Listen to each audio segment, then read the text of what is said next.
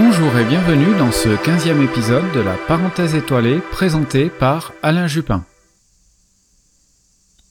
Qu'ai-je donc à vous faire découvrir pour cet épisode estival ? Vénus s'en va, mais les géantes gazeuses sont de retour. Et bien sûr, les traditionnelles rubriques de visibilité des planètes et de la Lune, suivies de l'agenda du mois et des idées d'observation. Vous l'aurez remarqué, cet épisode sort avec un peu, pour ne pas dire énormément de retard, suite à des aléas techniques, des imprévus et une préparation de ma saison estivale bien plus chronophage qu'escompté. En effet, certains le savent, je suis montreur d'ours à l'observatoire astronomique d'Agnan. J'y serai tous les soirs, à l'exception des dimanches et lundis. N'hésitez pas à venir nous voir cet été si vous souhaitez observer les étoiles.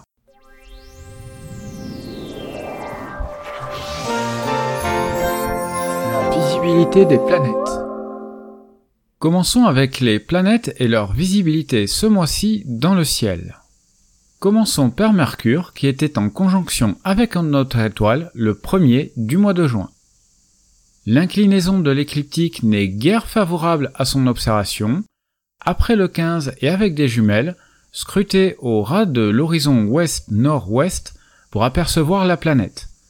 Il vous faudra un horizon bien dégagé et très limpide, chose rarissime en été.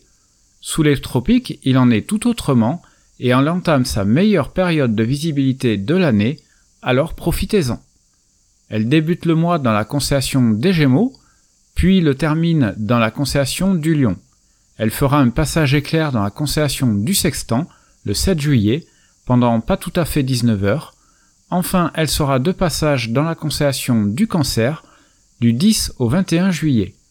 En astrologie, elle entame le mois dans le signe du Cancer et entre dans le signe du Lion le onze juillet. Pour Vénus, après sa très belle élongation maximale début juin, son élongation sera divisée par deux en juillet, passant de quarante et un degrés à dix-neuf. Comme pour Mercure, l'inclinaison de l'écliptique la rendra chaque soir un peu plus basse sur l'horizon. En fin de mois, elle se couchera vingt minutes après le Soleil. Elle s'observe actuellement comme un croissant de Vénus, dont le diamètre apparent grandit au fur et à mesure qu'elle se rapproche de nous. Sous les tropiques, l'observation de l'étoile du Berger se fera dans d'excellentes conditions pendant tout le mois. Elle passe tout le mois dans la constellation du Lion et sera rétrograde à partir du vingt et un juillet. Pour les astrologues, elle débute le mois dans le signe du Lion et y restera pendant tout le mois du fait de sa rétrogradation. Pour Mars, la célèbre planète rouge, elle sera encore visible dans le ciel jusqu'au treize juillet, date de son coucher héliaque, c'est-à-dire se couchant juste après le Soleil, marquant la fin de la période de visibilité du soir. De son coucher héliaque jusqu'au lever héliaque, la planète ne sera pas visible car en période de conjonction avec notre étoile, le Soleil. Autant dire qu'il ne faudra pas envisager d'en faire une cible ce mois-ci, sauf à titre de défi astronomique. Sous les tropiques, les conditions d'observation ne sont guère meilleures qu'en Europe. Elle passera tout le mois dans la constellation du Lion. Pour nos amis astrologues, Mars débute le mois dans le signe du Lion, qu'elle quitte le dix juillet pour rejoindre le signe de la Vierge. La géante Jupiter, revenue dans le ciel du matin dès le mois dernier, elle reste encore très basse sur l'horizon, mais se levant de plus en plus tôt, on peut déjà l'observer dans des instruments en dernière partie de nuit, dans un ciel encore bien sombre. Sous les tropiques, les conditions d'observation sont déjà excellentes. Elle sera tout le mois durant dans la constellation du Bélier. Pour les astrologues, elle ne change pas non plus de signe et reste dans celui du Taureau. Pour la planète Saturne, revenue dans le ciel du matin ces derniers mois, elle se lève dorénavant avant minuit en Europe et sera donc visible une grande partie de la nuit. Mais il faudra attendre la seconde partie de nuit pour avoir des conditions d'observation optimales de ses anneaux et de ses satellites.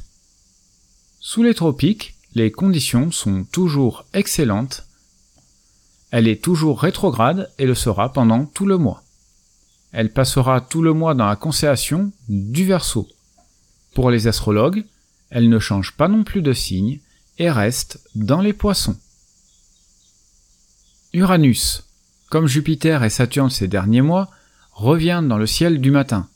En milieu de mois, elle surplombe l'horizon est d'à peine une quinzaine de degrés à la fin de la nuit astronomique. Mais on peut déjà recommencer à l'observer avec des instruments dans un ciel déjà bien sombre. En fin de nuit, avec des jumelles, vous pourrez l'observer à environ quinze degrés à l'ouest de l'amas des Pléiades. Elle est tout le mois dans la constellation du Bélier et ce n'est pas près de changer. Pour les astrologues, elle est toujours dans le signe du Taureau. Pour la plus éloignée des planètes, Neptune, située entre Saturne et Jupiter, elle s'observe en seconde partie de nuit avec l'aide de télescopes de bon diamètre, deux cent cinquante millimètres au moins pour l'apprécier. En fin de mois, elle se lève avant minuit en heure légale française. Cette lointaine planète navigue lentement tout le mois dans la constellation et le signe des Poissons, aussi bien pour les astronomes que pour les astrologues. Du fait de sa rétrogradation entamée au mois de mai, après son escapade dans la constellation du Capricorne depuis le premier mars, la planète naine Pluton revient dans la constellation du Sagittaire le huit juillet pour le restant de l'année. Le vingt-deux juillet, elle sera à l'opposition, donc à l'opposé du Soleil vu depuis la Terre, et donc aussi au plus proche de notre planète. Comptez tout de même cinq milliards et cinquante-six millions de kilomètres. Toutes ces planètes orbitent autour du Soleil, qui entame le mois dans la constellation des Gémeaux, puis passera dans la constellation du Cancer le vingt et un juillet. Pour les astrologues, ils débutent le mois dans le signe du Cancer et entrent dans celui du Lion le vingt-trois juillet. Le six juillet dernier, la Terre était au plus loin du Soleil, à cent cinquante-deux millions quatre-vingt-treize mille deux cent cinquante et un kilomètres. Cette date peut varier du deux au six juillet.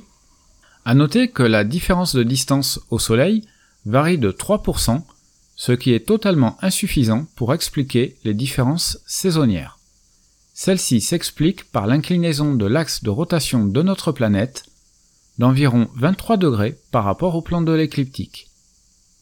Depuis le vingt et un juin dernier, les jours raccourcissent de nouveau et nous perdrons cinquante-deux minutes d'ensoleillement ce mois-ci.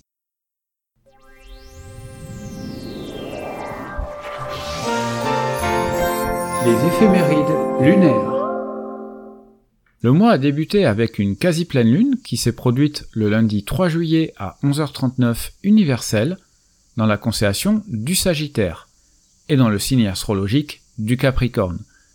C'était la plus basse pleine lune de l'année, culminant à onze degrés au-dessus de l'horizon à Lille et dix-neuf à Perpignan.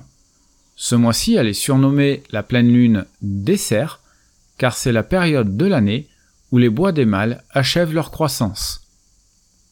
Elle a aussi le nom de pleine lune du tonnerre ou encore des foins. Le lundi dix à une heure quarante-huit, nous étions au dernier quartier dans la constellation des Poissons. Cette lunaison se termine le lundi dix-sept juillet à dix-huit heures trente-deux avec la nouvelle lune dans la constellation des Gémeaux. Enfin le mardi vingt-cinq juillet à vingt-deux heures sept, le mercredi vingt-six en heure légale française, ce sera le premier quartier visible dans la constellation de la Vierge. Pour les spécialistes, notons que la Lune sera descendante sur son orbite jusqu'au cinq juillet. Ensuite, elle grimpera de nouveau sur son orbite et sera donc une Lune ascendante jusqu'au dix-huit juillet. Elle croisera le plan de l'écliptique une première fois le onze juillet, c'est le nœud ascendant, et le croisera dans l'autre sens, c'est le nœud descendant, le vingt-cinq juillet. Le deux juillet, la Lune sera au périgée, c'est-à-dire au plus proche de la Terre, à trois cent cinquante-sept mille trois cent onze kilomètres. Au contraire, le seize juillet, elle sera à l'apogée, à quatre cent six mille six cent trente-quatre kilomètres de nous. L'agenda du ciel. La beauté du ciel au quotidien. La Station spatiale internationale est de retour dans le ciel de ce mois de juillet, avec de nombreux passages, essentiellement en début de nuit sur cette dernière quinzaine de juillet. Donc il y a de très beaux passages en soirée, comme ce fut le cas ce quatorze juillet, où elle est passée à la verticale de Toulouse à vingt-deux heures vingt-cinq en heure locale. Un autre spectacle étonnant à observer, c'est celui des trains de satellites Starlink. Il y en a eu de nombreux en ce début juillet. Vous pourrez voir à la queue leu leu plusieurs dizaines de satellites de la ferme SpaceX. Plusieurs applications peuvent vous aider pour connaître les dates de passage en fonction de votre position géographique. Les liens sont dans la description. Le dix-neuf juillet, environ une heure après le coucher du soleil, si vous disposez d'un horizon ouest-nord-ouest parfaitement limpide et dégagé, vous pourrez tenter d'observer le très jeune croissant lunaire, accompagné de la pâle lueur de la planète Mercure. C'est observable à moins de cinq degrés au-dessus de l'horizon dans des jumelles. Le vingt juillet, et quelques jours autour de cette date, les possesseurs de jumelles et télescopes pourront tenter l'observation de la comète C deux mille vingt et un T quatre Lemon, alors au plus proche de nous, à environ quatre-vingts millions de kilomètres dans la constellation du télescope. Elle pourrait atteindre la magnitude huit, mais dans ce domaine, les comètes se révèlent parfois très décevantes. Le trente et un juillet, elle sera au plus proche du Soleil, à deux cent vingt millions de kilomètres de celui-ci. Une observation réservée aux observateurs austraux, car invisible dans l'hémisphère nord. Le vingt-six juillet, profitez du quartier lunaire pour faire une pause fraîcheur en observant marée Frigoris ou la mer du froid. Elle est située au nord de notre satellite et s'étend de la mer de la Sérénité jusqu'à la mer des pluies. Profitez-en au passage pour admirer le superbe cratère Platon.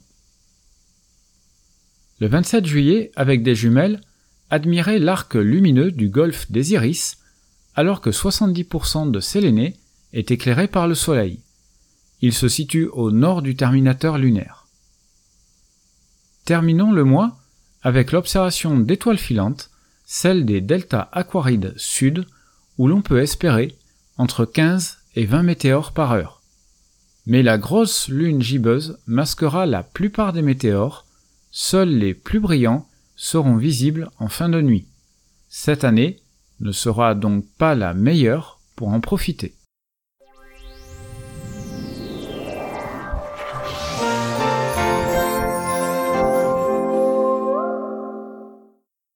En milieu de mois, la partie visible du zodiaque s'étend des constellations du Lion jusqu'au Taureau.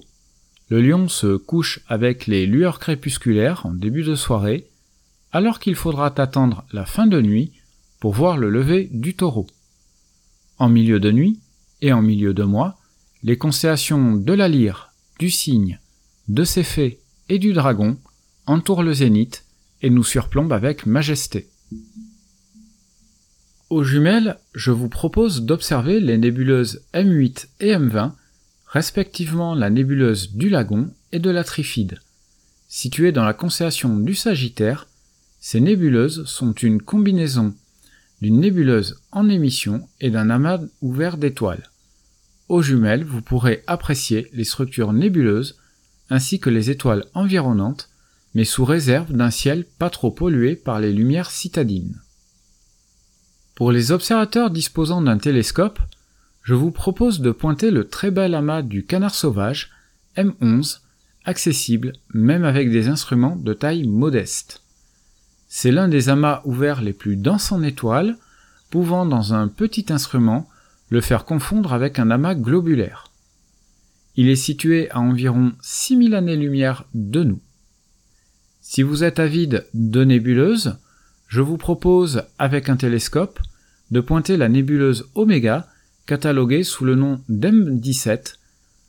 Au cœur du Serpentaire se trouve un très joli amas globulaire, M dix, repérable aux jumelles, mais nécessitant un télescope de deux cents millimètres pour en apprécier sa splendeur. Situé à seulement soixante années-lumière de nous, c'est l'un des plus proches de notre système solaire. Bien sûr, les classiques objets estivaux comme l'amas globulaire d'Hercule, M treize, la nébuleuse planétaire de la Lyre, M cinquante-sept, ou encore la nébuleuse du Trognon de Pomme, M vingt-sept, restent des cibles privilégiées. Si vous recherchez des cibles plus exotiques, entre les constellations du Capricorne et du Sagittaire, si vous avez un instrument de grand diamètre, vous pouvez tenter l'amas globulaire M soixante-quinze, l'un des amas globulaires les plus denses que l'on connaisse. Sinon, beaucoup plus facile à pointer, l'amas globulaire M soixante et onze, dans la constellation de la Flèche, c'est l'un des moins denses que l'on connaisse, à tel point que les astronomes ont longtemps hésité entre un amas ouvert ou un amas globulaire. Et si vous cherchez un petit défi d'observation, vous pouvez tenter d'observer les dentelles du Cygne dans la constellation du Cygne. Il vous faudra un grand diamètre et aussi un filtre U H C ou O trois pour apprécier la beauté de ces dentelles de gaz.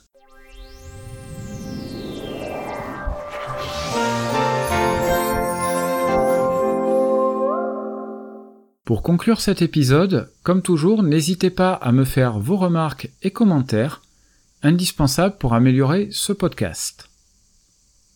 Comme toujours, vous pouvez l'écouter sur Spotify, Deezer, Google et Apple Podcasts, et enfin sur YouTube. En vous rendant sur mon site internet w w w point la tiret parenthèse tiret étoilée point f r, vous trouverez l'article complet avec notamment les différents liens et quelques informations supplémentaires. Quelle que soit la plateforme, pour ne pas rater le prochain épisode, n'oubliez pas de vous abonner. Rendez-vous très prochainement pour l'épisode sur le ciel d'août qui est déjà en préparation et devrait donc sortir en temps voulu cette fois-ci. D'ici là, n'oubliez pas de lever les yeux vers le ciel pour de belles observations astronomiques.